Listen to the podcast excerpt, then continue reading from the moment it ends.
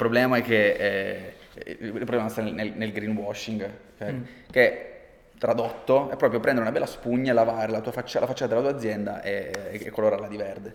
Allora ragazzi, chiedo a voi perché, boh, chi, chi, se non vuoi fare questa domanda, eh, negli ultimi anni, forse mesi ancora di più, c'è stata questa crescita, del, almeno sembra un trend del green.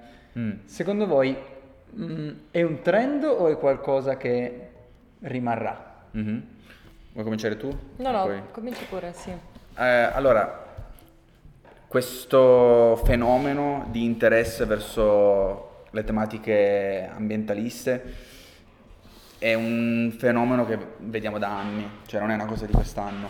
Uh, il 2019 è stato un po' il culmine di questo movimento con uh, i Friday for Future, eh, una mobilitazione enorme in piazza e onestamente quando abbiamo iniziato eravamo convinti che il 2020 sarebbe stato un prosieguo di questo eh, di questa incredibile mobilitazione. Poi eh, purtroppo eh, diciamo che l, i, i, media sono stati veramente inondati eh, di notizie legate appunto al, al Covid e la non tematica ambientale... Non esisteva più altro. Non esisteva non altro, certo. non esisteva altro. E la tematica ambientale è passata un pochino in secondo piano e sta rispuntando adesso eh, proprio perché questa tematica non è mai andata via, ma non può andare via proprio perché cioè, è una situazione che ci troviamo ad affrontare e ci, ci troveremo ad affrontare per i prossimi 10-20 anni, eh, anche di più in realtà, se togliamo 10-20 anni perché stiamo parlando di un fenomeno epocale, quindi eh, questa, questo fenomeno eh, rimarrà con noi per i prossimi 100 anni eh, se eh, non riusciamo a trovare un modo di cambiare le cose o comunque di cambiare rotta.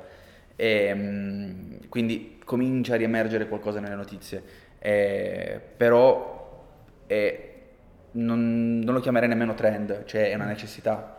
È una necessità che ci sia questo tipo di, eh, di, di, di conoscenza e di mobilitazione. Eh, poi in ogni caso però è qualcosa che vediamo in crescita da anni, eh, perché vent'anni fa la sensibilità delle persone era, era, molto diversa e molto meno orientata verso queste tematiche, mentre oggi è, è quasi scontato che bisogna andare verso una certa direzione, credo.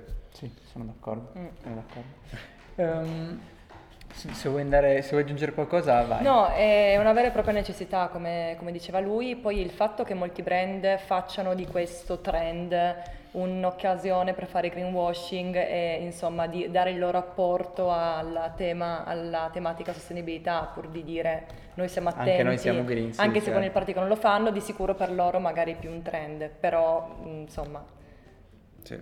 è a tutti gli effetti una necessità. Ok. Sì, sì. Uh, allora, uh, due fattori fondamentali. Uh, il primo, quello in cui operiamo noi, cioè la creazione di un mercato um, non basato solo su modelli consumistici che sono oggettivamente superati e insostenibili. Quindi ehm, basare i nostri consumi su un'economia circolare proprio per definizione, cioè che ci permette di riutilizzare e di riciclare quello che noi compriamo. Quindi noi ci inseriamo in questo, in questo settore. Quindi avere un consumatore più responsabile. Se ne parla tantissimo, il consumatore responsabile è diventato quasi eh, per definizione quel tipo di persona che fa attenzione a quello che compra e lo fa proprio perché sa che può avere un impatto. E lo può avere perché quello che noi compriamo ha un effetto su quello che viene prodotto e come le cose vengono prodotte. Eh, quindi essenzialmente avere un cambio nelle produzioni anche industriali eh, è, è, necessario e questo, tutto questo è una catena che parte dal consumatore finale.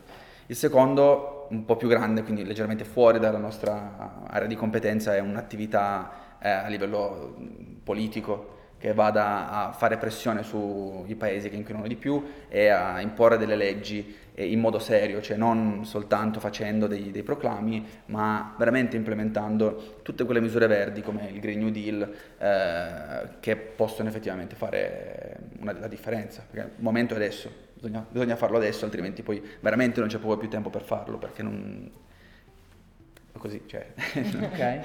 Eh, vedete la vedete l'attenzione necessaria da parte dei grandi brand o di nuovo era quello che dicevamo prima che è sostanzialmente tutto un sì, lo faccio perché fa figo dire che lo faccio, ma Ok, molti grandi brand stanno cominciando a porre maggiore attenzione a queste tematiche, molti.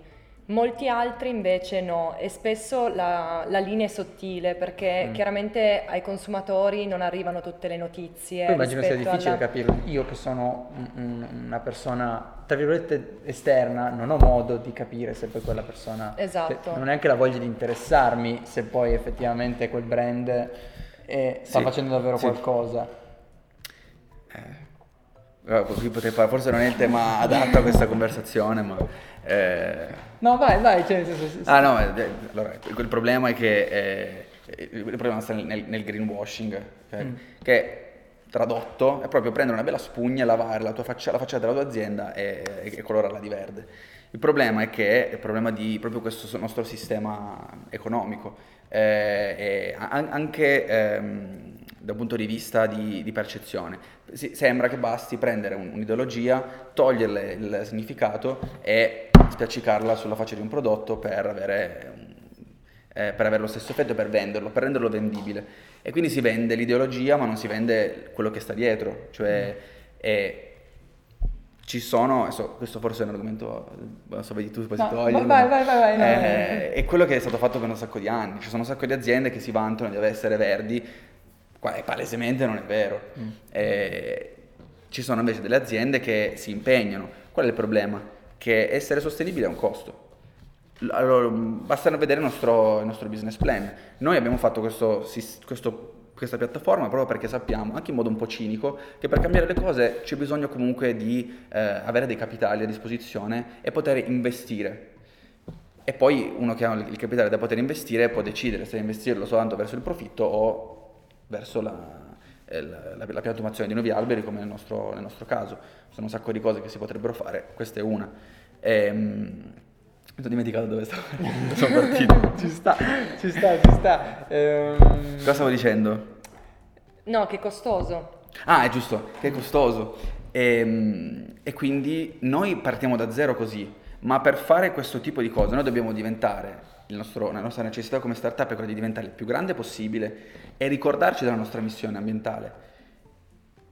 La difficoltà è proprio che noi dovremo sacrificare ehm, la parte dei profitti, che non è un problema per noi, ma può essere una, una sfida per la crescita, perché magari è, difficile- è più difficile attirare investitori, è più difficile attirare un investimento perché noi non siamo orientati solo al profitto, eh, siamo orientati a una missione eh, ambientale. E questo credo che finora non abbiamo mai sentito nessuno dirci non fate bene, però adesso che magari... Magari qualcuno non lo dice, ma, lo pensi, Dice. cioè, lato investitore... In realtà, ti dico, lato, lato mio, ehm, con investitori ne parliamo tanti, cioè ne vediamo Mhm. tanti, perché di fatto viviamo di- come piattaforma Sì. e molto meno di questo. Eh, però io quello che vedo è comincia a esserci uno spostamento anche da parte degli investitori del investire in progetti sostenibili. Chiaramente è l'investitore che magari che ha molta più capacità, non lo fa per il Sì. ritorno su quel singolo investimento Sì, sì, e quindi chiaramente sono meno di riflesso. Certo. Però è una cosa che esiste. Sì, sì, sì. Eh, speriamo tu di... dici le tendenze stanno cambiando anche proprio dal Sì, punto di piano vista- piano, Mm. piano, a meno, poi per carità, io parlo con tanti investitori, non parlo con tutti gli investitori, Certo. quindi eh, non ho, non ho uno spaccato Sì, sì, del sì, sì. totale delle persone.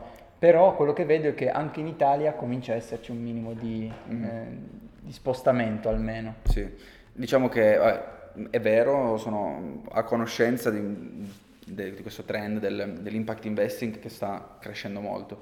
E Infatti è la, la platea di investitori a cui poi andremo a proporci quando saremo più maturi. Ehm, ho, ho il timore che magari momenti di instabilità, come quelli legati da- alle conseguenze del Covid, portino magari gli investitori a essere un pochino più scettici verso investimenti di lungo periodo perché un investimento verde è un investimento di lungo periodo, cioè il il ritorno sull'investimento banalmente è più lungo. Eh, Certo. Sì. Però eh, è vero, c'è un, c'è un trend, speriamo che continui. Figo. E te l'ho detto, anche se non parli, cioè non è che devi parlare sempre di startup per cioè, No, no, secondo no. me rima- rimane comunque estremamente interessante come... Sì, sì, eh, eh, che è un'argomentazione un po', secondo me, può essere un po' pesante, non lo so poi come... Non lo so però perché personalmente non trovo perché è uscito chiaramente quello che pensi. Eh, cioè, sì, esatto. eri anche molto meno ri- Rigido. rigido, Sì, sì. rispetto, rispetto alla... Infatti non so se dobbiamo rifare tutto all'inizio perché poi cambia... No, no, no, no, no, no, no, no, secondo me no. Però secondo me è figo. Poi non volevo accusare nessuno, eh, scusate. Vabbè. Tagliare questo per favore.